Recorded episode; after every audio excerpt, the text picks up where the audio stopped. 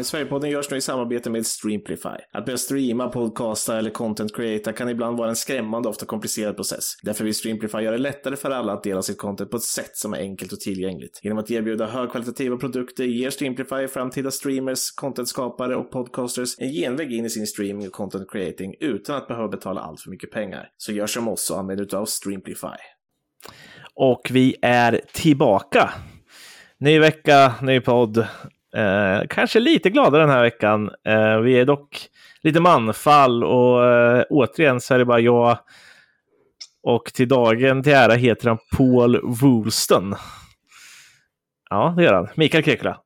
Jajamän, Paul Woolston går jag vid. Eh, ja, vad, jag känner igen namnet. Vad har du i fickan på honom? Ja, nej, det är en gammal uh, u målvakt i... Ah, mm. Slutade nyligen karriären på grund av en skada. Men han, han uh, togs väl in uh, för att vara typ en reservmålvakt i Uniteds u uh, De har ju tenderat att ta in några sådana. Men nu är han, Varför känns det som en jävla United-sak att göra och värva ja, reservmålvakter till U-laget? Ja, de håller på mycket med det. Ja. Så nu är han någon slags expert i MUTV. När Bojan har fått kicken så får han sitta där. Okej, okay. ja, det, i och för sig, då, då, då ekar det ju inte, eller då, då, är inte rummet fullt av personer som vill ta den rollen heller. Då, tänker nej, jag. nej, men han är väl eh, typ när, alltså när Uniteds U18 och U21 och sånt spelar, då brukar de ha gamla akademispelare, så det kan vara typ ja. Danny Simpson, Paul Woolston, eh, Wes Brown ibland Reese Pre Brown ibland. Premier League-vinnaren Danny Simpson. Ja, just det, verkligen. Ja, det mm. trodde man inte för. Nej, inte fan trodde man sedan, att ett Leicester med en backlinje med Danny Simpson, Christian Fuchs, Hutt och Wes Morgan skulle vinna Premier League. Det... Nej, och Danny Drinkwater på tal om United. ja. På, centralt på mittfältet. Exakt. Danny Drink som gick till Chelsea sen. Det måste ju varit ett jävla, jävla haveri i huvudet. Ah, fick bra med pengar. Ja. Han hade vunnit Premier League, han hade gjort sitt. Det känns det lite som. Ja.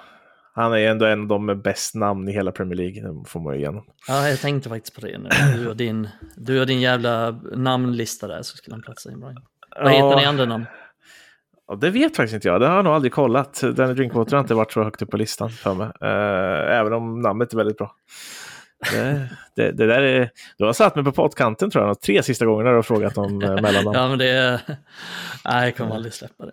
Nej, men jag gillar ju också, oftast är mellannamnen bättre än förnamnen så att säga.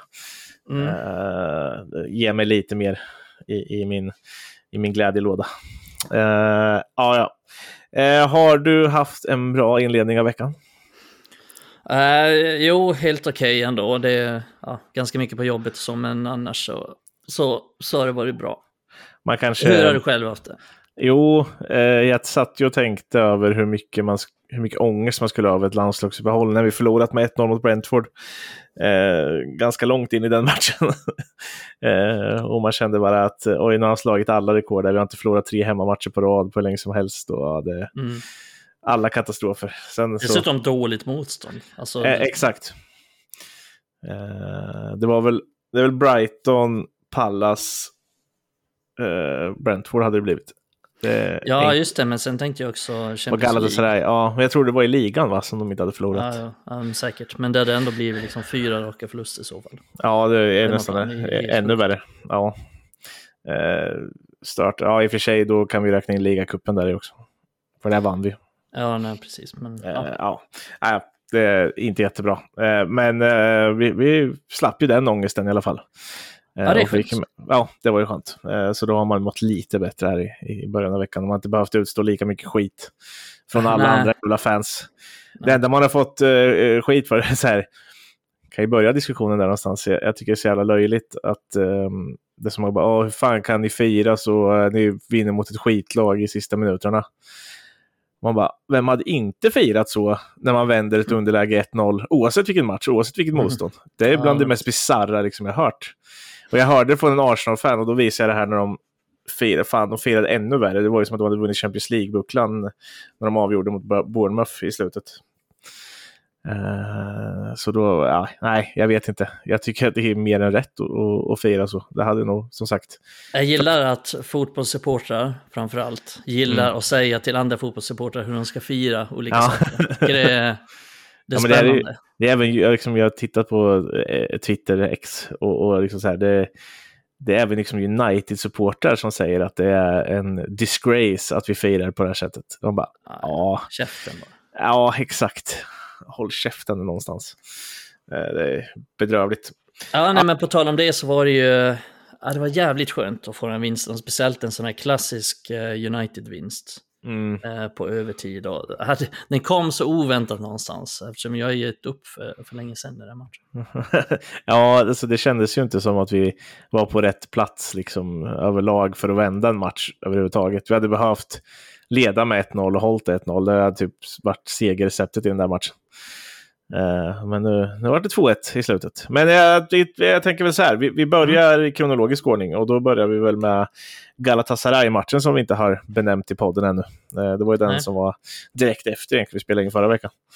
Uh, och då, då, var vi kanske inte lika glada. Bedrövlig jävla förlust har jag skrivit. Hawaii-match. Jag förstår inte hur Manchester United på hemmaplan mot ett Galatasaray dels kan släppa till så mycket och inte kontrollera matchen. Um, men bjuda in till den här Hawaii-fotbollen. Mm. I och för sig som vi kanske, vissa av våra spelare gillar, typ Bruno Fernandes tycker väl det är kul. Mm. Uh, men, men vad är det som händer i den här matchen egentligen?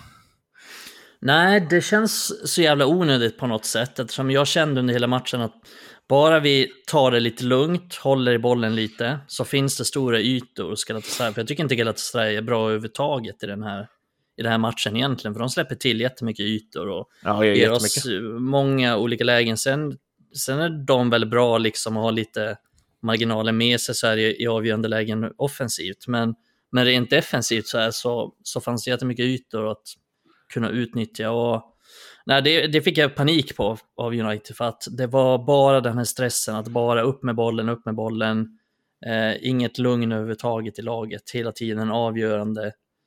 Eh, och sen såklart de här, de här defensiva misstagen som har kommit mer och mer. Så äh, en bedrövlig insats, alltså riktigt jävla dåligt. Ja, alltså och Onana återigen är där och gör den här gången gör han ju ett de Gia-misstag, alltså så som där vi såg från de Gia förra året. Slår den egentligen rakt ut till en mm. motspelare.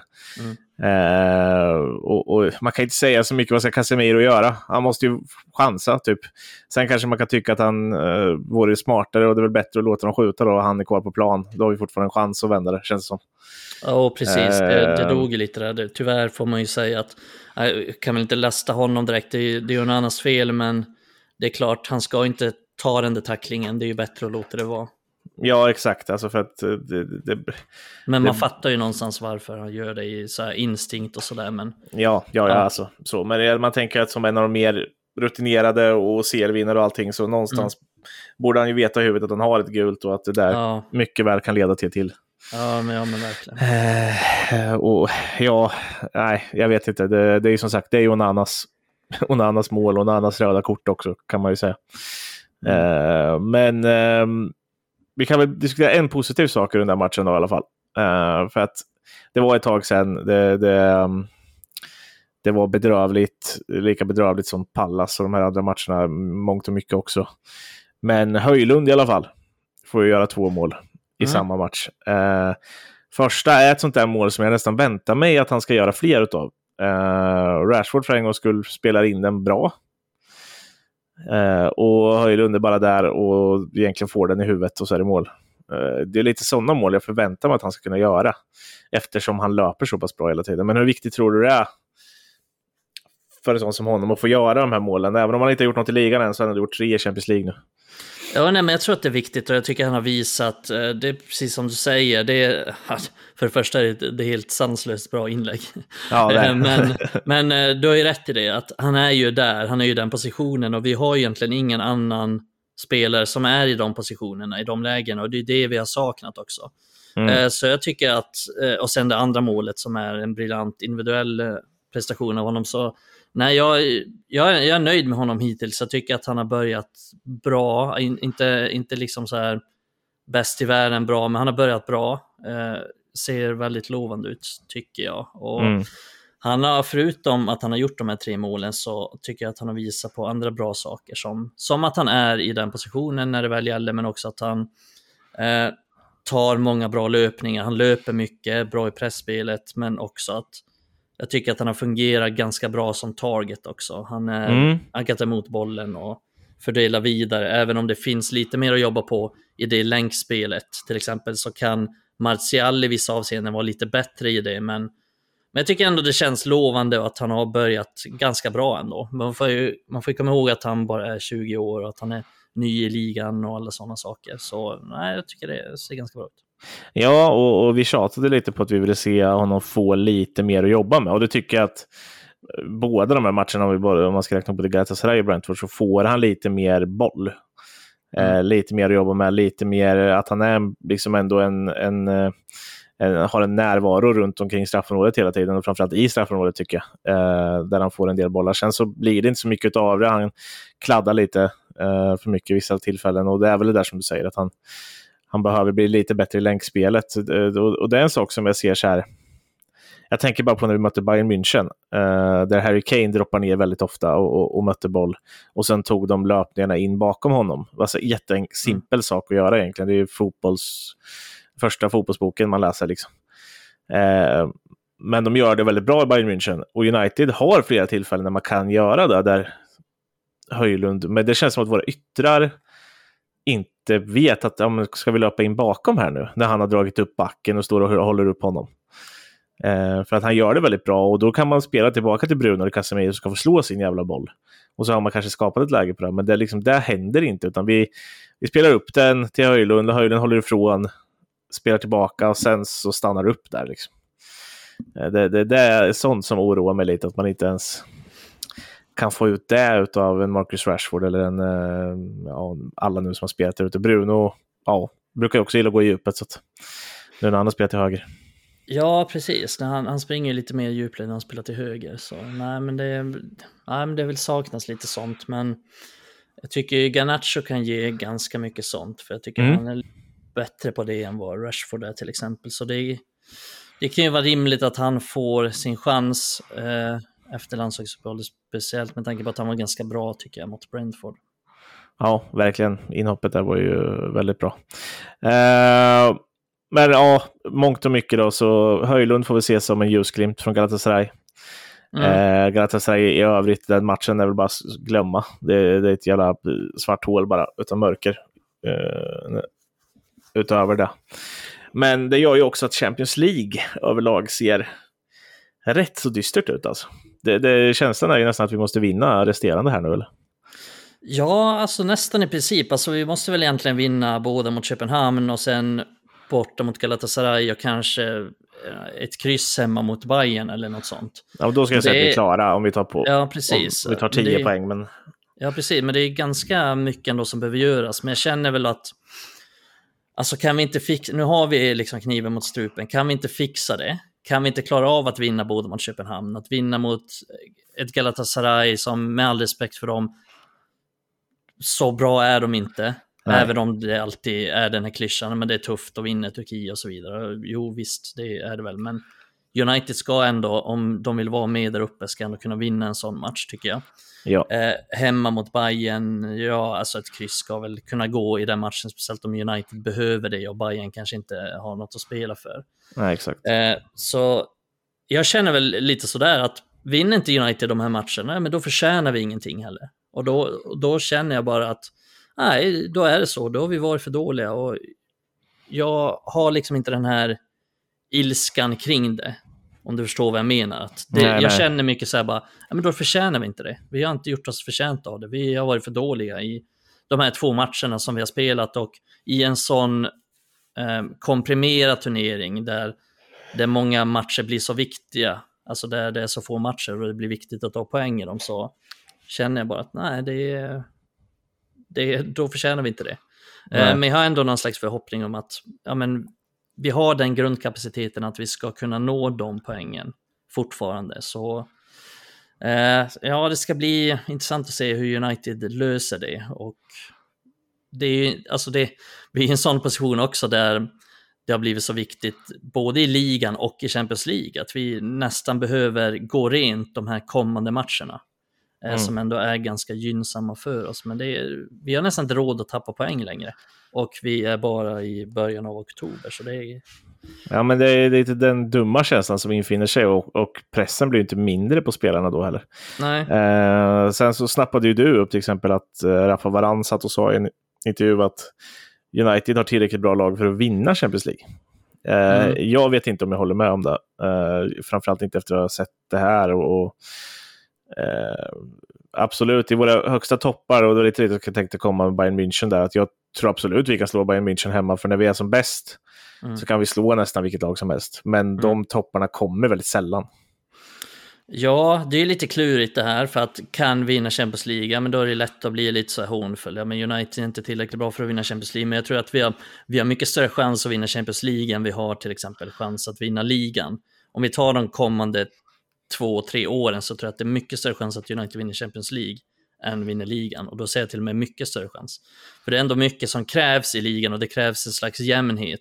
Men mm. i Champions League, eh, men om vi kollar på de inhemska turneringarna, till exempel United vann ligacupen, United kom tvåa i, i FA-cupen, United kom Alltså, hade vi inte fått den jävla sjuka tappet mot Sevilla så tror jag att vi hade vunnit Europa League också. Så att United, den här United-upplagan är ju uppenbarligen ganska bra i den typen av turneringar, i den typen av kupper så det är klart att United inte är favoriter till att vinna Champions League. United i nuläget går ju knappt vidare från gruppen, men jag tror ändå att United i sina, alltså precis som säger, i, i bästa stunder så, så kan vi slå de flesta lag över en eller två matcher, vilket är det som, som mm. krävs i CL. Sen tror jag väl att vi ska ha lite tur med lottningen och vi ska ha lite marginaler med oss och sådär, men vad fan, större under har ju skett. Ja, gud ja. Uh, alltså... Uh, Plus att det passar oss också. Tänk så här att vi har Rashford och Bruno i omställningar. Och jag vet att det är svårt att känna det när vi har gjort de här dåliga insatserna mot, eh, mot alla de här lagen, mot Galatasaray, mot eh, Crystal Palace och, och så vidare och så vidare. Men tänk när vi har alla spelare tillbaka, då har vi en ganska bra, då har vi ganska bra 13-14 spelare. Vi har en väldigt bra elva och vi har framförallt en bra elva för att kunna spela omställningsfotboll och kunna mm. såra många av de här bästa lagen i, i det sättet. Ja, gud ja. Eh, och, och, vi har även bra avbytare just för att byta in för att fortsätta kontra. Mm, alltså, precis. Man tittar på, du nämnde Garnacho förut som ett bra exempel. Mm. alltså... Ja, men till exempel exakt, byta in Garnacho. Vi säger att vi spelar, nej men typ, ja, men ta matchen mot Barcelona. Ja. Eh, Barca är ju ändå ett av de bättre lagen i Europa och vi slog dem över två matcher, så eh, vi har ju bevisligen också kunnat kunnat vinna mot väldigt bra lag över få matcher och vi vann mot Arsenal hemma förra säsongen och vi vann mot City och mm. vi vann mot Liverpool också. Ja, gud ja. Och så vidare. Ja, och, och, och alla de här Eh, liksom dåliga resultaten. Man måste snart komma ihåg också att det, alla skador som har varit tror jag, det gör att han inte riktigt har kunnat spela så som man vill göra, framförallt i ligan och där. Och man det blir väldigt mycket hattande för många av de här spelarna. Sen så måste vi fortsätta såga även framförallt Galatasaray-matchen, Bruno Fernandes och Marcus Rashford, deras val, alltså beslutsfattande och sådana här saker. Det är ju på tok för dåligt. Även Casemiro. Uh, som vi, tre spelare som vi förväntar oss mycket, mycket mer av och det är kanske är därför vi sågar dem så pass mycket. Och de är ju otroligt viktiga ifall vi ska lyckas vidare i ett sån här turnering. Uh, ja, alltså. Ja, men exakt. Bara, bara, bara tokviktiga liksom. Mm. Uh, men som sagt, alltså vinner vi inte båda matcherna mot Köpenhamn, då kan vi lika gärna, alltså där någonstans sätter jag minsta gräns, då, då har vi inte någonstans att göra. Nej, men då har vi det, det, är det jag tycker är ganska skönt med, med typ så Champions League och så, men då har vi ingenting där att göra, då, det är inte mer med det. I ligan är det lite mer ångest, för då är det så viktigt att vi till exempel kommer topp fyra ja. och, och sådana saker. Alltså det, den placeringen blir viktig på ett helt annat sätt. Alltså det är ju egentligen skitsamma om du blir tvåa i Champions League eller om du blir, åker ut i gruppspelet. Det är ju det är skitsamma. Ja, gud ja. Eh, och, och, ska vi inte gå vidare kan vi lika gärna komma sist i gruppen så slipper ja, vi spela. Ja, men då slipper vi spela någon eh, annan turnering sen också. För att då kanske vi kan lappa ihop laget och avsluta ligan bra och klättra lite. Eh, det känns som att, fan, det känns som att man liksom, det är en väldigt lång avslutning på ligan när man börjar se att vi måste avsluta ligan bra redan nu. ja. Nej, men vi behöver ju någonstans börja ta ikapp lite. Ja, jo. Vi har, vi har ett visst avstånd att äta in på lagen framför. Nu, nu slår de ju varandra lite i alla fall framåt. Så att, ja, det blev en ganska bra omgång för United mm. egentligen. Eh, de tappar poäng eh, hit och dit och, och Arsenal lyckas slå City så de sticker inte heller iväg.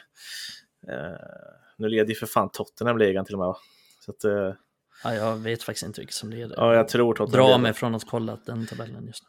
Ja, nej, jag har bara kollat lite hur, hur vi ligger till mot dem framför. Vi har i alla fall fortfarande Chelsea bakom oss och det är ju något att... Det är någonting. jag vet inte, jag exakt det är någonting i alla fall. Ja, vi har Luton bakom oss också. Ja, eh, och, några till lag. Eh, men jag tänker just av de som räknas som topplag.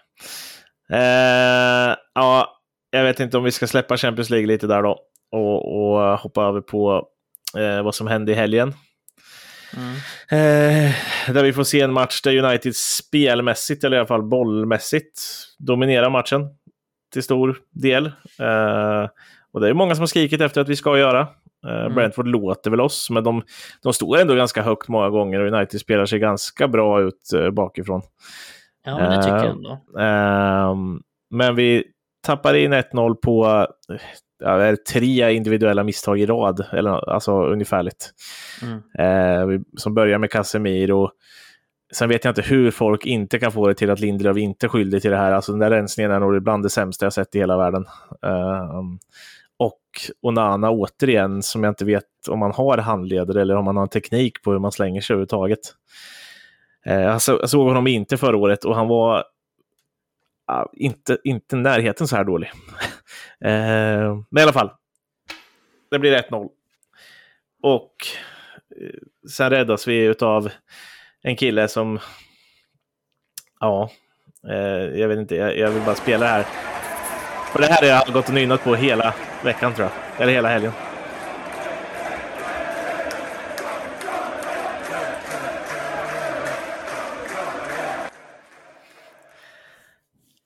Ja, två mål på tilläggstid. Lite Sir Alex Ferguson-aura.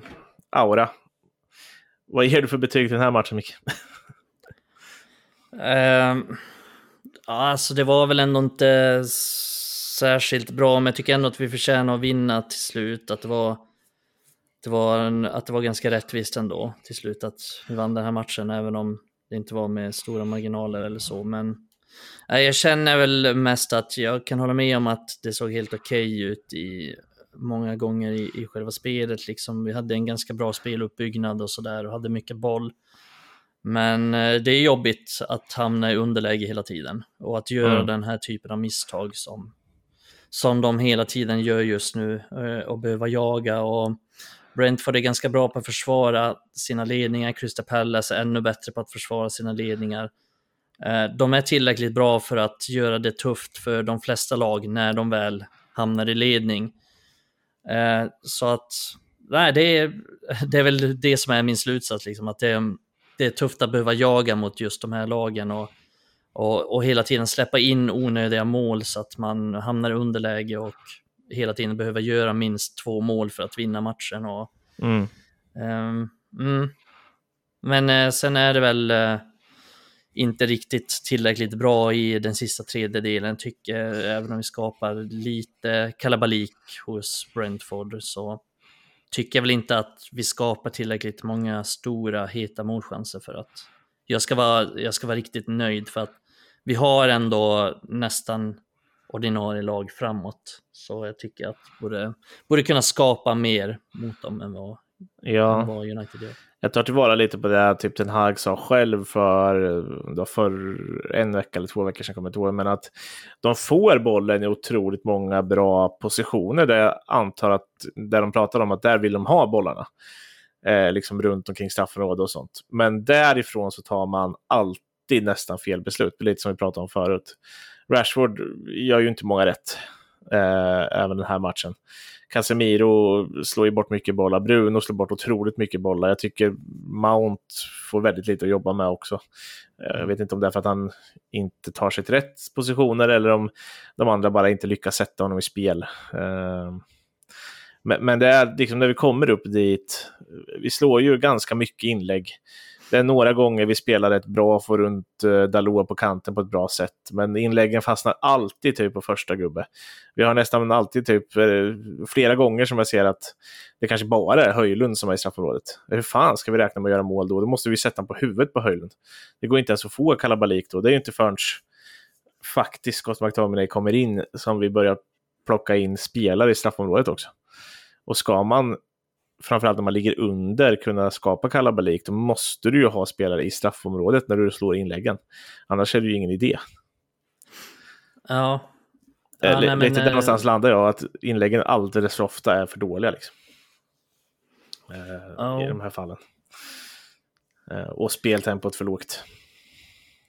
Ja, nej men precis, men det, ja, men det blir ju lite inläggsspel och det blir lite chans och speciellt på slutet där som du säger, slänger, slänger upp McTominay och då blir det lite, ja men nu slänger vi upp det vi har och, Mag och Maguire är den som gör assist också till, ja, till, eh, till, till eh, vinstmålet där, så då blir det också lite, ja men nu slänger vi upp det vi har, men det är, ja det är lite beklagligt att det ska komma till det för att jag kan hålla med om att vi har inte riktigt tillräckligt många spelare inne i straffområde under matchens gång och det tycker jag att vi borde kunna trycka upp mer folk och ha lite mer folk som kommer in i straffområdet och ta sig in i andra situationer, i andra positioner än mm. vad de gör just nu. För det, nej, jag, jag tänkte faktiskt också på det att många gånger under matchen så är det bara Höjlund där inne. Och då är det svårt att Ja, men det är svårt att ställa frågor. Vi behöver ställa frågor till deras försvar för att ja. de är ju väldigt bra på att bara stå där inne och ta bort dem. Exakt. Eh, det är de ganska bra på. Så behöver ja, Pinnock och Ajer, de där mår ju bra ja, det liksom. Ja, precis. behöver komma in med nya idéer mot dem, men vi har inte riktigt så mycket att komma med. Jag tycker inte vi riktigt, vi har inte fått till eh, vårt anfallsspel och det är bara att kolla, alltså det bara kolla på de som har producerat framåt. Alltså det, det är inte mycket alls. Vi, Nej. Rent poängmässigt så har våra yttrar och offensiva mittfältare och så vidare och så vidare. De, de har presterat alldeles för dåligt framåt. De har gjort för lite poäng, de har gjort för lite mål, för lite assist och eh, det är egentligen bara så här, ja men det är Casemiro typ som har gjort poäng och Höjlund. Ja, och McTominay... Bruno Fernandes har gjort alldeles för lite och Rashford har gjort för lite och Garnacho har inte riktigt heller presterat, även om han är förlåten för att han inte har startat så mycket. Men mm. Antoni har inte presterat och Pelistri har inte presterat. Så vi har inte fått så mycket poäng från våra, från våra anfallsspelare än. Mm. Eh, så det är ju en... Det är, det är klart, det är en stor grej där att vi tar för dåliga beslut i den sista tredjedelen. Vi är inte tillräckligt slipade där, vi har inte hittat något bra samarbete till exempel. Jag tog upp, tror jag tog upp det i förra podden, men ingen, ingen riktigt bra samarbete mellan Rashford och Höjlund till exempel, eller Höjlund och, och Pelistri, eller Rashford och Pelistri. Det finns inte riktigt någon synk där än i alla fall. Mm. Um, för att någonstans så, så, kommer vi fortsätta möta de här lagen. Liksom som, som bara, ja men de backar tillbaka. När vi väl får kontroll på offensivplanen så kommer de backa ner och, och försöka försvara sig med, allt, med näbbar och klor, med allt de har. Uh, och, och, då måste man ju kunna ha lösningar på det här som inte har att göra med att vi hoppas att man sätter den precis på läppen på en spelare varenda gång för att den ska göra mål. Uh, vi ska inte behöva göra Bruno Fernandes mål mot Burnley för att vinna den matchen. Uh, så eh, och slå sådana passningar som Evans gör, även om de är viktiga också, att vi kan göra sådana mål. Men ibland ska vi kunna göra det på bättre sätt. Vi, vi måste ju kanske börja träffa mål när vi skjuter. eh, och, lite sådana saker. Det är liksom Bruno, han har ju visst han träffar mål en gång och då är det ju farligt. Men så har han tre skott till där han liksom inte är så nära. Så att, Ja, men det är lite det är lågkvalitativa chanser. Det är ju mm. lite så skott utifrån. Jo, men hur ofta blir det mål på dem egentligen? Nej, men jag det menar, lite, det träffar man mål kan det bli returer och lite sådana där saker. Alltså, jo, ibland... det kan det bli, men det är ändå lågkvalitativa chanser. Det är, det är inte så att City och Arsenal bara står och bombar skott hela tiden. Nej, men de, de tar skapar... sina avslut och, och för Jo, men de skapar ändå chanser genom ut. att spela sig fram på något sätt. Och det, Eh, sen framförallt också genom att hela tiden ha kontroll på matchen och dominera mm. kraftigt bollinnehav på motståndarnas planhalva. Eh, om vi tar den här matchen United mot Arsenal, United kanske hade lite mer boll än Arsenal den matchen, med det var väl typ 50-50. Mm. Men all Uniteds bollinnehav var ju på egen planhalva eller till och med egen backlinje. Ja. Så att det är väldigt sällan, till och med, visst nu var det så ganska mycket på slutet mot Brentford, men men till och med mot många av de här lagen så är det svårt att ta ett stort bollinnehav högt upp. Och det är väl någonstans den kontrollen jag tycker vi behöver eh, få till lite bättre. Och sen måste vi såklart bli bättre i den sista tredjedelen, skapa mer och bli mer penetrerande i sista tredjedelen. Vi behöver, vi, ah, som det är nu så tar våra spelare för dåliga beslut helt enkelt. Mm. Och det går lite för långsamt ibland när vi får ja. bollarna i de här farliga lägena. Det, och det kan ju bero på, kanske inte alltid på den som får bollen, utan på att det inte spelare som rör sig i rätt tid. Det finns liksom ingen timing i det, det finns inget intränat i att när den här spelaren får bollen ska jag göra det här, utan det är som ni alltid säger, att det, det, liksom, det är bara på händelsestyrda, liksom, vad, vad händer här nu, då gör jag, då, ja, men då gör jag väl så här då. Ja, fick han bollen, ja men då måste jag väl göra det här då. Och då är man ju efter hela tiden. Det blir ganska lättläst. Uh, och, och, då krävs det de här individuella prestationerna och de har ju också uteblivit den här säsongen. Om man tittar ja. på liksom Arsenal och de här, men de blir ju räddade av Saka och Martinelli och de där ibland för att de lyckas blixtra till med någonting sten mm. bra. Rashford har inte riktigt gjort det och inte Bruno heller. Liksom. Nej. Nej, det är sant och sen har vi ju ett, alltså vi har ett lag där vi är så jävla, vi har så många olika spelartyper, eh, om man säger så. För att Bruno och Casemiro och Rashford till exempel vill ju, de vill ju hela tiden avgöra, de har ganska bråttom att avgöra, de har bråttom framåt. Mm. Så direkt de får bollen så vill de gå rakt framåt och Garnacho är lite likadan. Och sen har vi spelare som till exempel Mount och Eriksen som kanske vill eh, kombinera mer med andra spelare. Och det är svårt att kombinera med spelare som hela tiden bara vill framåt och, och aldrig vill spelare kombinationsspel. Så att det känns också som att förutom de här sakerna om att Rashford inte har varit så bra och Bruno inte har varit så bra, eh, vilket är sant, så mm. har vi lite olika filosofier i, i själva startelvan som jag mm. tycker gör det ganska svårt att få till något ordnat och koordinerat spel faktiskt. Ja, jag är lite inne på, nu, nu, jag brukar inte titta så mycket på på äh, svenska, med, vad heter det, eller studion. Om man säger. Men jag gjorde den här gången, Bojan satt ju där och så. Jag är inte, inte helt fel ute i det jag tänker i alla fall. Att, liksom, jag känner lite så här ibland, men nu har vi spelat Mount och Bruno och jag tycker inte det funkar så jävla bra när båda spelar. Det, det, det, blir inte något super av det, utan man får nästan välja. Han får välja, vill han spela Mount eller vill han spela Bruno? och så får han spela en ordentlig ytter där ute på kanten för att vi ska få det här utmanandet och något form av hot även från högerkanten, för det blir inte det nu. Bruno eh, gör inte en översiktsfint och slår sin gubbe och skapar yta av någon annan ut, uh, på det sättet och, och, inte Mount heller. Uh, och, och, då blir det bara vänsterkanten som kan göra det.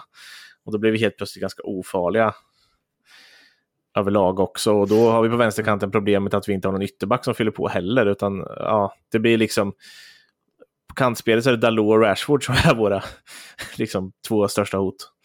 Mm. Uh, Nej men det blir så. Vi har ju, just nu så har vi ju den balansen i laget att uh, det blir aldrig riktigt bra oavsett vad vi ställer upp med. Och det är, ju, alltså, det är en konsekvens av det vi har pratat om så många gånger. att uh, Vi har rekryterat så konstigt, att vi inte har en röd tråd i, i själva rekryteringen. Så det gör ju att eh, vi hela tiden har en slags obalans i truppen och att vi, vi aldrig riktigt får till det. Ska vi få till ett bättre lagspel eh, där vi kanske kontrollerar matcher och har stort bollinnehav, ja, men då kanske vi behöver ha Bruno Fernandes och Rashford på bänken eftersom de inte bidrar till ett kontrollerat spel. Men mm. å andra sidan så är de våra, alltså de är kanske våra två allra, allra bästa spelare. Mm. Eh, hela truppen inräknat. Ja, men då, ska man bänka dem då? Alltså det blir jätte, många jättesvåra situationer och jättesvåra beslut för en tränare som jag inte upplever att till exempel ja, men de bästa lagen har inte den här problematiken riktigt. De har inte sådana här diskussioner. För dem är det helt otänkbart att de ska liksom bänka deras bästa spelare som Saka eller De Bruyne eller och så vidare. Mm. Utan de har skapat ett lag där de är balanserade och kanske, ja men De Bruyne kanske inte jobbar hem så mycket, ja men då, då har de till exempel Kyle Walker som är väldigt defensivt inriktad och tar det jobbet för honom. Så mm. de har hela tiden den balansen i, i truppen som inte riktigt United har och finns inte den balansen så, så är det ganska svårt att vara Alltså vara väldigt, väldigt bra helt enkelt. Mm. Det är mm. väl därför United är så pass ojämn också, tänker jag. För vi har individuell kvalitet, men vi har inte riktigt det här synkade lagspelet som de andra topplagen har. Nej, Eh, och som vi alltid säger, vi lever ju på att individuella prestationer och, och, och lite det här. Eh, vi har ju en pusselbit nu som vi inte har haft innan, det är ju att man faktiskt kan få in bollen i box. Jag tror att Höjlund kommer peta in sina bollar till slut, även i ligan. Alltså kan han göra det i Champions League så kommer han kunna göra det även i ligan vartefter. Um, och han får ju liksom bollar i straffområdet, men, men det, det, är ju också... Vi måste ju röra oss runt honom, vi måste ju använda honom på ett sätt som gör att han får lägen eller att andra får lägen också. Uh, och då kommer vi kunna se mer mål, men det... Ja, även, även fast vi inte har ett etablerat spel så att säga. Ja, nej men... Eh, ja, precis. Nej, men det är ju... Det känns som att vi behöver lite mer underlag på de här sakerna. Visst, det ja, har inte jo. sett superbra ut liksom överlag den här säsongen kan vi väl lugnt påstå. Men behövs, jag känner ändå att det finns någonting mera. Det borde gå mycket bättre än vad det har gått. Om vi säger så. Tror att det kommer någon slags förbättring sen när alla spelare väl är tillbaka. Men frågan är bara hur stor den förbättringen blir. Om det hinner bli bra nog och, och, och just nu är ju också United i en sån situation där Erik Den Haag har varit här i 18 månader. Eh, och vi behöver dels se ett bra spel, ett bra grundspel där vi kan dominera mot lag. Men vi mm. behöver också se resultat. Så att nu räcker det inte bara med den ena delen. Eller den andra delen, utan vi behöver se båda de här delarna. Eh, och det ska ju bli intressant att se om han kan få in när ursäkterna från skadorna tar slut. Ja, men lite det. Han, han, det känns som att efter januari, dels så kan han lösa ett par situationer där då med typ Sancho. Eh, och lite sånt där. Han kanske kan få in en mittback eller någonting sånt som kan lösa, eh, lösa upp knutarna för skadeproblematikerna vi har, framförallt bakåt. Eh, och lite sånt där. Och fram till dess så borde vi också få tillbaka en hel del jävla massa spelare. eh, så att det, det, han har mycket att tänka på, han har mycket att bevisa, men som du säger, det är andra året nu. Han, det måste också börja gå bättre på alla fronter, inte bara och det ser lite bättre ut, men vi tar inga poäng. Nej, Nej precis. Hade det sett fortsatt lite sämre ut, men vi hade tagit alla poäng nu, ja men då hade han nog varit större förlåten. Det är bättre för honom att ta poäng, skulle jag säga. Eh, och, vinna, och vinna matcher. Även om han, det andra krävs också såklart. Uh, ja. Ah, ja, vi har en till sak i alla fall som vi inte har fått se innan i alla fall, som vi fick se i Brentford. Det var ju Casemiro och Amrabat ihop. Vad ger du dem för betyg? Uh, ja, nej, men jag känner väl överlag att ja, men Amrabat tycker jag väl har varit okej. Okay. Uh, jag tycker han, han ger oss en del saker som vi inte har sen innan uh, som är värdefulla. Dels, tycker, dels är han en ganska bra, alltså han är en bra bollvinnare och en ganska bra duellspelare, men också han har ett bra första pass, en säker passningsspelare och han kan mm. även ta fram bollen på mittfältet, eh, vilket är ganska viktigt och han kan spela sig ut trots att han är pressad, så att han ger oss ganska mycket där på mittfältet ändå. Sen tycker jag väl kanske inte att han är liksom en av världens bästa spelare. Han är inte en av världens bästa spelare på just de sakerna han gör, men han är stabil nog för att men spelartypen oss... är ju rätt. Ja, alltså. precis. För att ge oss saker som vi inte riktigt har haft. Nu, fick vi, nu har vi ändå fått se det, tycker jag liksom ändå live, att det är den spelartypen som jag tror att Ten Hag har velat ha. Och det finns ju en anledning till att det är Casemiro som byts ut mm. eh, i, i halvtid. Där. Det var i halvtid redan, va? Ja. Eh, och han tar in Eriksen för att ja, få kvar den här spelaren som klarar av det där. Eh, mm. Dels så har han fler löpmeter tror jag i kroppen. Ja, eh, och det går snabbare för honom att förflytta sig. Och han kan ta bollen i ett pressat läge och, och ta sig ur situationen eh, mm. med bollen. Det kan inte Casemiro. Nej, exakt. sen kanske du inte får de här framförallt inte den auran runt straffområdet som Casemiro har gett oss sista tiden. Att han, nej, nej, precis. Casemiro är ju, han är, för att vara en, han är defensiv mittfältare, men han är bättre offensivt än han är defensivt. Ja, Men, nej, men Casemiro har ju det svårt och jag vet inte riktigt om det är hans inställning och motivation eller om han bara tappat allting vad gäller fysik. Mm. Jag har ju någon slags liten teori som grundar sig att nej, men han har ju spelat defensiv mittfältare typ hela sin karriär, eller åtminstone de, Mm. de senaste åren där han har vunnit allt genom att göra det där skitjobbet. Och nu känns det lite som, eller jag får lite den feelingen att han vill ha en ut, ny utmaning och kanske också en ny roll i laget. Att han, han vill göra lite mer offensivt, han vill gå upp och göra mål och assist. Lite som eh, typ när man själv, jag vet inte om du har varit så här, om du har varit dispens, man kunde vara när man spelar pojkfotboll så kunde man vara dispens typ när man var 12 och spelade med P10 eller någonting sånt. ja. Eh, lite den feelingen får jag. Eh, trots att man var försvarare kanske man skulle gå upp och härja lite för att det var lite roligare. Och lite den känslan får jag av Casemiro. Mm. Men eh, om vi för en sekund går ur det och bara ser till vad han presterar så tycker jag inte att det är bra nog. Eh, Nej, hans ben hänger inte riktigt med, han är för långsam, han hinner aldrig hem. Han, tycker han, alltså, han jag vet inte om han är lat i hemjobbet. För han, alltså han, jag jag är bara så här, jag är exakt lat, för att Ja. han slänger sig in i allting. Det är som att han, nej men jag tar den här chansbrytningen nu. Och då är, Ja, han, ju, då är han helt såld sen, då har vi inte någon Ja. nytta från honom. Alltså om han istället skiter i att slänga sig, vi tar Crystal Palace där när han slår bort bollen. Nej Mm. menar Brentford menar. När han slår bort bollen på mitten. Och, och sen så springer han ju efter och slänger sig och försöker glidtackla bort den. Hade han bara följt med istället, då hade han varit med hem på ett mycket bättre sätt eh, i nästa situation och kunnat vara med och avvärja den. Nu kommer han in i liksom lite ett annat ske, andra skede och ja, är ju inte någon nytta överhuvudtaget. Nej, det blir extra problematiskt eftersom det är han som ger bort bollen och sen ska han försöka rädda upp det och så går han bort sig igen. Mm. Eh, så att, nej, jag, tycker han har varit, jag tycker han har varit Uniteds sämsta utespelare den här säsongen. Och, Ändå Ja, fick han Play of the Month. ja, men jag, ser, jag tycker det är märkligt att han... Visst, han får en del kritik, så, men jag tycker att det är märkligt att han inte får mer kritik. Men jag misstänker att det, det är lite hans mål där mot Bayern och någon assist här och där och något mål här och där som maskerar lite de bristerna han har i spelet. För jag tycker nästan det är ohållbart att han fortsätter att starta. Och jag tror inte att det är någon slump att vi blev väldigt mycket bättre när Eriksen kom in. Även om jag vet att Eriksen i det långa loppet, i en hel match, i en tuff eh, fysisk match inte är svaret. Så, Mm. eh, så blev det ju väldigt mycket bättre mot Brentford när han väl kom in. Och det tycker jag ändå säger ganska mycket. Ja, och eh, Eriksen på något sätt känns som att han är lite bättre när han får komma in när de andra är lite tröttare på plan. Eh, han, hans huvud är fortfarande ganska pikt. Eh, och, då är hans passningar mer värda. Då, då kan han skära dem där med smör. Liksom.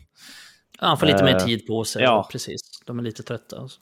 Mm. Eh, så att ska vi utnyttja honom på något sätt och hans eh, få spetsgrejer som är kvar liksom, så är det ju så här. Mm. Speciellt när lag backar hem. Så här. Mm. Eh, och då kan ju folk stå och skrika efter, alltså jag hade vi inte sett att det var superfel att ta in Meshbri heller, alltså med tanke på hur han har sett ut. Då hade ju fått någon som sprang väldigt mycket. Men jag tror att Eriksen var ett bättre val just i den här matchen. Eh, till hur det såg ut. Ja, jo men, det, det, jo, men hans byten blev ju väldigt bra. I, Ja, i och den att han matchen. vågar göra dem. Eh, för det är någonting som vi har gett sådana kritik för. Men att han inte byter ut spelare kanske i tid. Han gör byten ganska sent. Nu tar han ju ut Casemiro i, redan i halvtid. Och han tar ut Rashford ganska tidigt. Jag vet inte om det var 65 eller någonstans runt omkring där i alla fall. Flera matcher i rad. Ja, eh, och, och, vilket jag tycker är rätt. Alltså jag förstår. Men någonstans nu så måste man ju börja lita på Garnacho också. Och, och tittar man på vad Garnacho kommer in och ger oss mot Brentford så är det mycket tack vare honom som vi ens får chansen till att vända det här. Mm. Eh, hans utmaningar, han lyckas med när han utmanar också. Eh, Mm. Och allt det här. Och det är han som får in bollen till Dalot och sen att McTominay hittar på något jävla konstnummer där inne, hur han får ner den bollen och gör mål, det är en annan femma. Men, eh, ja, men jag, jag tycker att det ändå är viktigt för, för honom att han vågar göra de här sakerna. Alltså, funkar inte Rashford i matchen, ja, men då får vi prova Garnacho. Liksom. Eh, och då kanske han är värd att få någon start också vartefter. Eh, igen. Han startade ju i början, men det var ju för att Rashford spelade längst fram. Mm. Eh, eller vad säger du? Är han inte värd lite fler starter? Jo, ja, men det kan jag väl tycka att han är. Sen är, sen är det ju det problemet att han ofta är bättre i, i sina inhopp än när han startar, men uh, men till exempel den här matchen mot Brentford så är det ju, det vi är vana att se från Garnacho är att han är väldigt bra i omställningsspelet och han är bra när det blir mer, när det blir mer mm. ytor. Men här mot Brentford så var det inte så mycket ytor och jag tycker fortfarande att han producerade väldigt mycket ändå. Så jag ser mig nästan att han har, att han har utvecklat sig lite i det spelet. Mm. Eh, tar lite smartare beslut och kan fungera lite bättre numera mot mot lågt stående försvar också, så att jag tycker det ser ganska positivt ut. Och, äh, jag hade absolut inte klagat om han startade till exempel mot Sheffield United istället för Rashford, för nej, jag kan hålla med om att han faktiskt förtjänar, förtjänar chansen. Mm. Ja, och jag är så här, vissa matcher, ja, men, han måste ju prova lite också. Ja, men starta, starta Rashford på högerkanten och se om det funkar. Ehm, alltså, bara för att få ha kvar honom på plan möjligtvis, för att han kan ändå göra saker. Och jag tror att han är bättre på att göra det från höger än vad Garnacho är, även om jag inte tror att det är specifikt superbra. Annars så spelar man Anthony och så får Rashford hoppa in. Eh, också ett alternativ. Mm. Eh, det känns ju som att det är Rashford som har flyttat på sig när Garnacho byts in och de två spelar samtidigt i alla fall. Så att, uh... Jo, men det är väl, eh, nu har vi, vi har fått se Rashford lite på högerkanten och sådär, men det är det blir inte så mycket av det. det han gjorde, det han gjorde ändå inlägget till eh, Höjlund från höger. Ja, just det. Nej, men det är, överlag så ska väl båda de egentligen spela på vänsterkanten och det är ett litet problem för Garnacho eftersom ja. Rashford är en sån bärande spelare för United vanligtvis. Ja, eh, det är ju inte superlätt att slå sig in där, men jag tycker att han sätter upp ett bra, ett bra case för sig själv i alla fall. Eh, genom jo. att göra sådana här prestationer. Sen så mm. kanske man behöver se att han sätter dit den där. Han fick ju något läge där, där Dalot faktiskt gör något bra av ett inlägg. Han ser Amrabat snett eh, bak, ganska långt bak i straffområdet. Uh, sen att Amrabat känns som att han är högst obekväm när han får bollen i straffområdet eller runt straffområdet. Men uh, så hittar han ut den till Garnacho. Där tycker jag väl kanske han ska göra någonting bättre av det här läget. Men, och, och, det behöver han nog göra om man ska ta en startplats liksom, och peta på Rashford. Uh, mm. Någonstans. Ja, nej, jag vet inte om vi ska landa i Brentford där någonstans då. Det var ju absolut inte superbra. Det är ju sjukt bra att vi på något sätt kan vända. Det kändes ju nästan lite skrivet i sten att vi skulle göra en Sir Alex Ferguson-vändning som någon form av hyllning till Cathy. Som... Mm. Ja, det var fint. Ja, faktiskt. Och det var att få lite Eh, det var kul att få lite positiva vibbar och få den här ja. känslan efter en match och få den här adrenalinkicken som vi som Ja, vi och, och, med tanke på liksom det att... Liksom Så borde alla matcher slutat. Ja, exakt. Ja, men dels det här att få en sån här vändning kan ju vara, som många pratar om också, kan ju vara avgörande för en säsong, att man vänder på en dålig trend. Eh, och, och, det kan ju väcka ett lag. Eh, även om inte matchen var bra så räcker det med den där vändningen liksom på tilläggstid. Ja, eh. precis. Och det här det har vi inte riktigt diskuterat. Vi behöver kanske inte gå in så djupt på det. Det finns väl inte så mycket att säga kanske, men det kan ju absolut vara så att det kan finnas den psykologiska effekten också, att det här blir någon slags vändning mm. på säsongen. Att vi, bara att vi får det här med oss. För att, ja, inte för att skylla på det, jag tycker United varit dåliga den säsongen, men vi har haft jävligt mycket otur den här säsongen också. Ja. Eh, ska nog kommas ihåg. Vi har haft otur i matcher, vi har haft otur med skador, vi har haft otur med beslut. domslut. Eh, så ja, men det, det, kan ändå finnas någon slags symbolik i det, att det här kan vara den vändningen vi behövde och det var väldigt snyggt att det var just uh, McTominay som gjorde det också, som är en egen produkt och allt. Ja, gud ja. Uh, och han uppgav väl till och med att det var hans, troligtvis hans största stund i, i karriären att få göra de där två målen. Uh, ja, det var kul. Kul för honom. Ja, det, det, alltså, lite så här, jag såg att du skrev ut på, på Twitter efteråt också att, det var, att allt är förlåtet nu. ja, det, ja. Kan det ha varit lite i affekt kanske? Eller? Ja, nej men uh, jag ska väl inte klanka ner på honom, men jag tycker han, han är bra i de lägena, det ska ja. sägas. Han är, han är bra när han och det är så han spelar för Skottland också. Han får komma i någon slags andra våg hela tiden. Och Mm. Han tar sig in i boxen och så vidare och så vidare. Men det har vi väl inte riktigt råd med United från start i alla fall. Utan Nej, exakt. det är väl så här vi får använda honom i så fall, att vi får slänga in honom och stöka i, i boxen. Men att vara en central mittfältare och bidra i speluppbyggnaden och sådär, det, det är han inte tillräckligt bra. Han hade mått väldigt mycket bättre i många andra lag i Premier League eh, och varit mer uppskattad. Eh, utan att för den delen spela i en topp 6-klubb. Ehm, men så är det. Uh, ja, det var väl Brentford där då. Uh, jag har skrivit upp några punkter till och jag inför här så slängde jag bara ut lite snabbt uh, att vi spelar in om fem minuter och vi fick in tre frågor. Någon har vi redan besvarat här tror jag. Uh, ja, Bruno tappar mycket boll och att vi kanske kunde spela Mount istället. ja, vi har väl styrt det lite i alla fall. Elgato som frågade det och sen är det Gustav Tapper som frågar om McTominay och Höjlund är vår nya front tvåa. ja, Jobbiga att möta i alla fall. Ja, det, det får man ju ge dem. Uh, skottarna hade inte tackat nej till att ha de två framåt i alla fall. Nej, uh, uh, men uh, nej, det är de inte. kan vi svara. Det blir ett nej.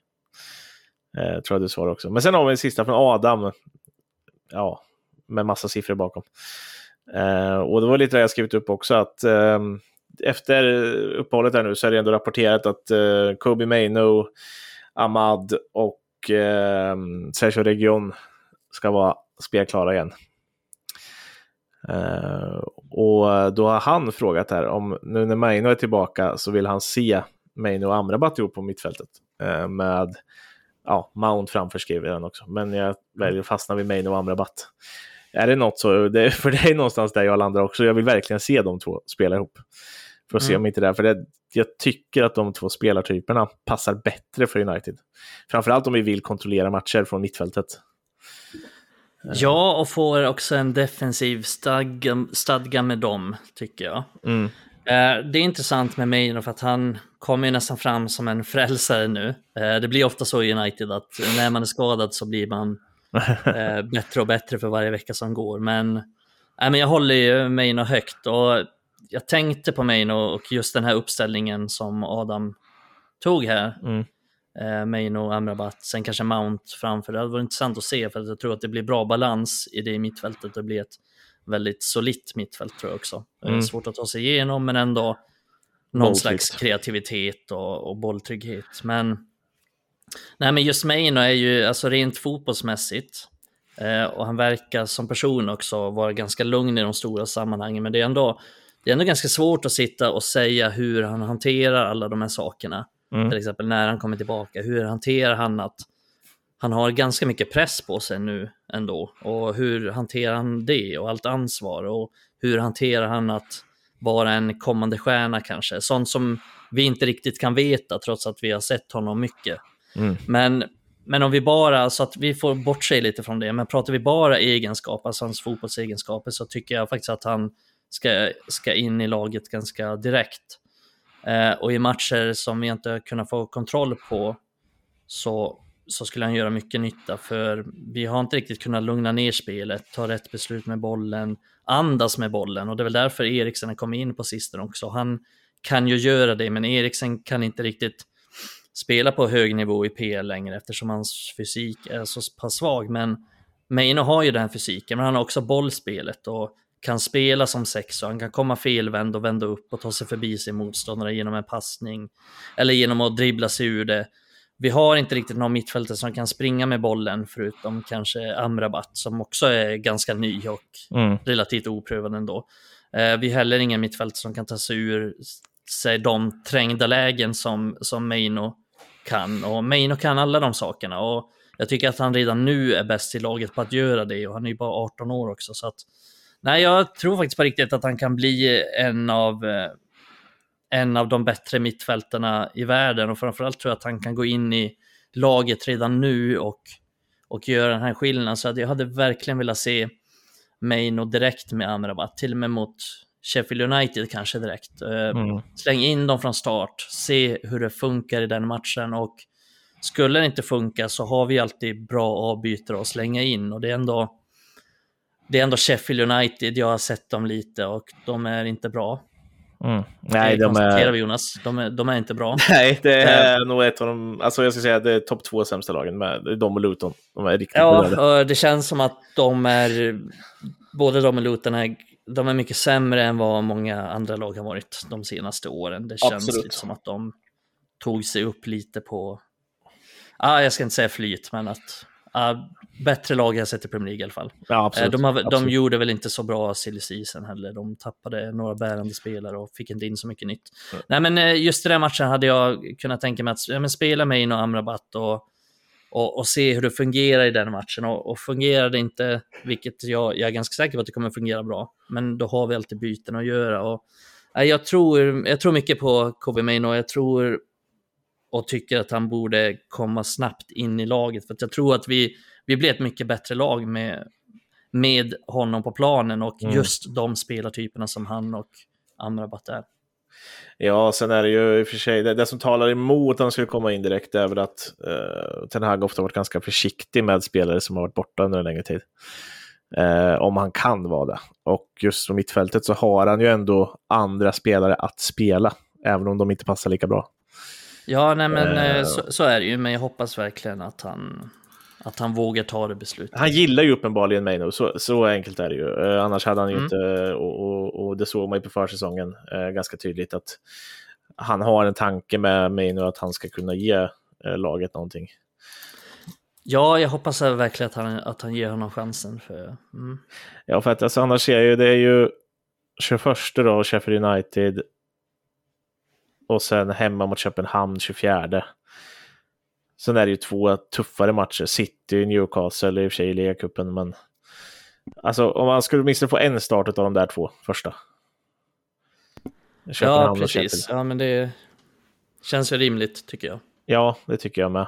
Eh, och... Vi eh, behöver ändå göra något. För att ja, men vi någonting behöver vi, alltså det är lite det För här att det är ju också, det är ju det också att jag, visst, Amrabat och Casemiro tillsammans, ja, men det kan nog funka hyfsat bra ändå, speciellt om Casemiro kommer upp i någorlunda nivå. Alltså, Ja, men mot, måste ju- mot City han- så kan jag förstå att vi spelar Amrabat och Casemiro för att... Ja, liksom- precis. Den jag håller med. Den matchen så är väl det kanske klokast att, att göra, i alla fall i nuläget. Men det känns ändå som att vi behöver göra någonting med mittfältet, för vi vet att till exempel Casemiro och Eriksen, nej men det, det funkar inte. Det funkar knappt hemma mot eh, Gillingham.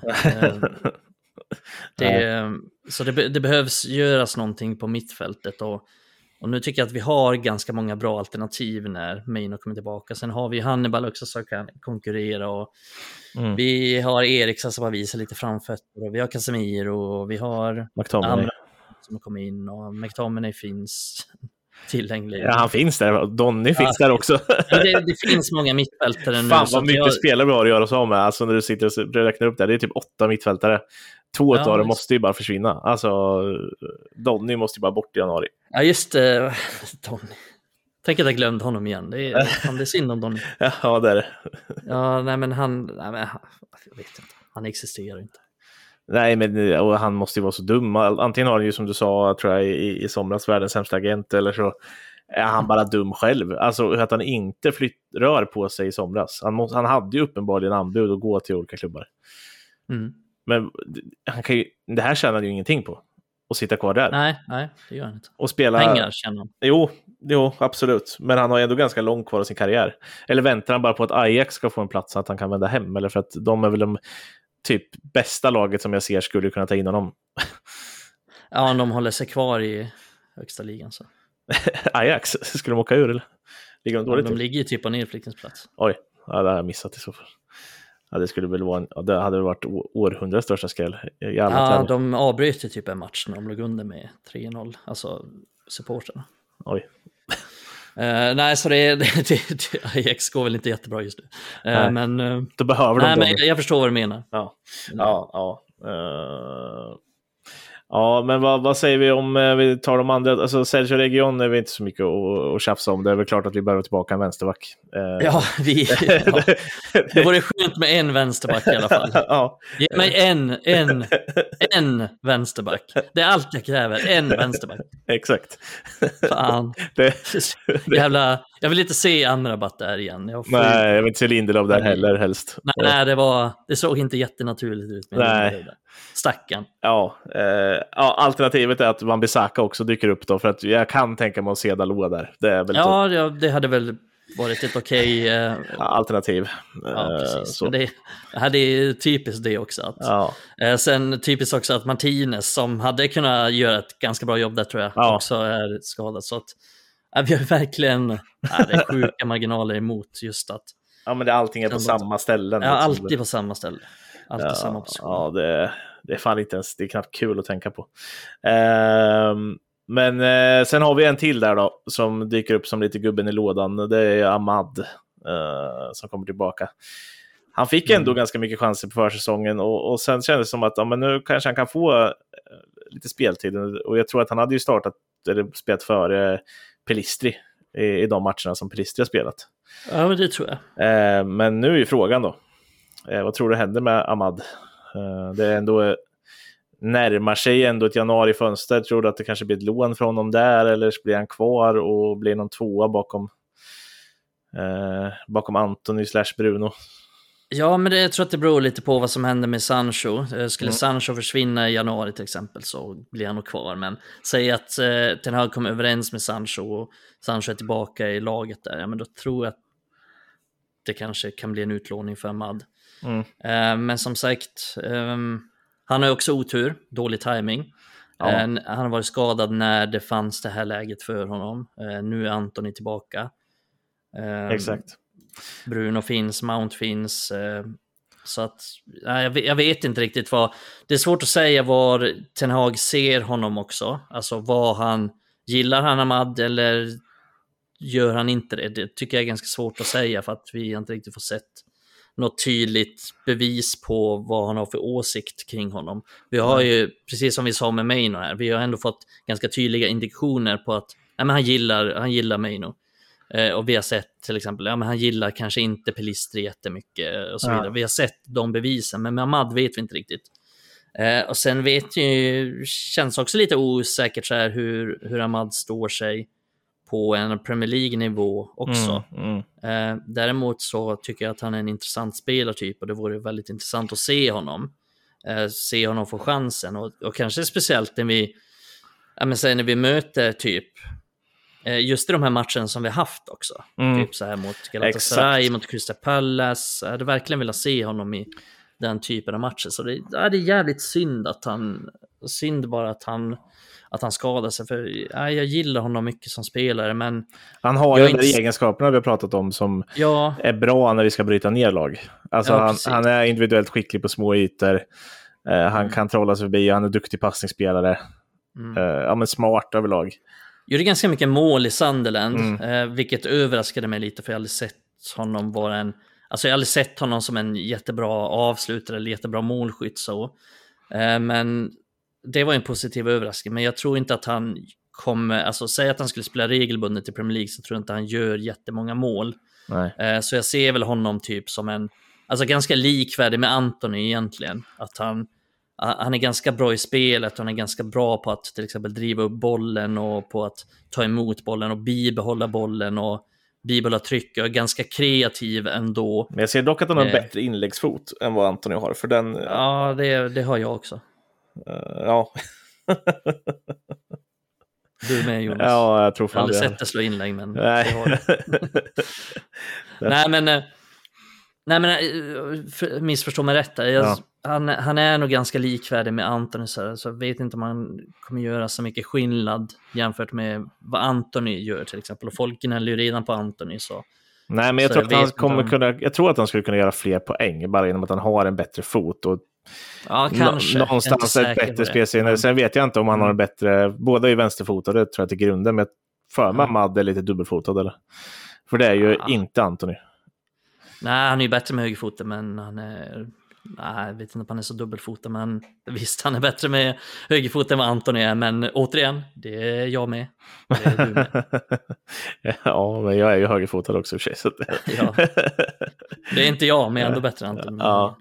Ja, eh, nej, men det, det går ju att hitta mycket, men alltså, det känns ju som en speltyp som Ten Hag borde gilla också, just eftersom han gillar Antoni, helt uppenbarligen. Mm. Så borde han gilla Ahmad också eftersom de är Ja, ganska lika i det sättet. Men jag ser ju att det finns egentligen större höjder. Skulle jag säga att en av dem har kostat en miljard så tror jag att det skulle, tro, från början skulle jag säga att det var Ahmad. Eh, för jag tror att det finns större höjder i honom än vad det gör i Anthony. Ja, men jag Eh. gillar, jag gillar ju Ahmad också. Jag tycker, också, jag tycker Ahmad har en, har en bra höjd. Jag tycker han är en intressant spelare. Jag tycker det hade varit väldigt, det var väldigt kul att se honom i United och få se honom spela regelbundet. För jag tycker om att se honom spela. Mm. Eh, jag tycker det är liksom, vad går fotboll ut på? Vad vill vi supportrar se? Ja, men jag vill se spelare som jag tycker om att se. Och jag tycker om att se Ahmad spela. Så att Mm. Eh, bara därför också, även om det kanske blir så att han inte gör supermycket poäng eller inte presterar, så tycker jag ändå om att se honom spela. Och det är lite samma med, med till exempel så här, Kobe Main och jag vill se honom spela, jag tycker det är kul. Jag tycker Mm. en, en kul spelartyp att se. Eh, Ja, jag, Så bara därför vill jag nästan se dem få chansen också. Exakt, jag har till och med sett en match med Almeria, heter de så? Almeria. Mm. Bara för att se Larchi Ramazani. Ja, Ja, är nej, faktiskt... precis. Eh, om vi ska se United-kopplingar så fan, han har bettat på sig. Han ser riktigt, riktigt fin ut där borta i Spanien. Ja, hattrick i assist eh, Ja, härom, härom matchen på någon omgång sen. Ja, den matchen Ja, men det, är, det är kul, på tal om det, så här, vi ska ju ha något ungdomsavsnitt eh, Mm.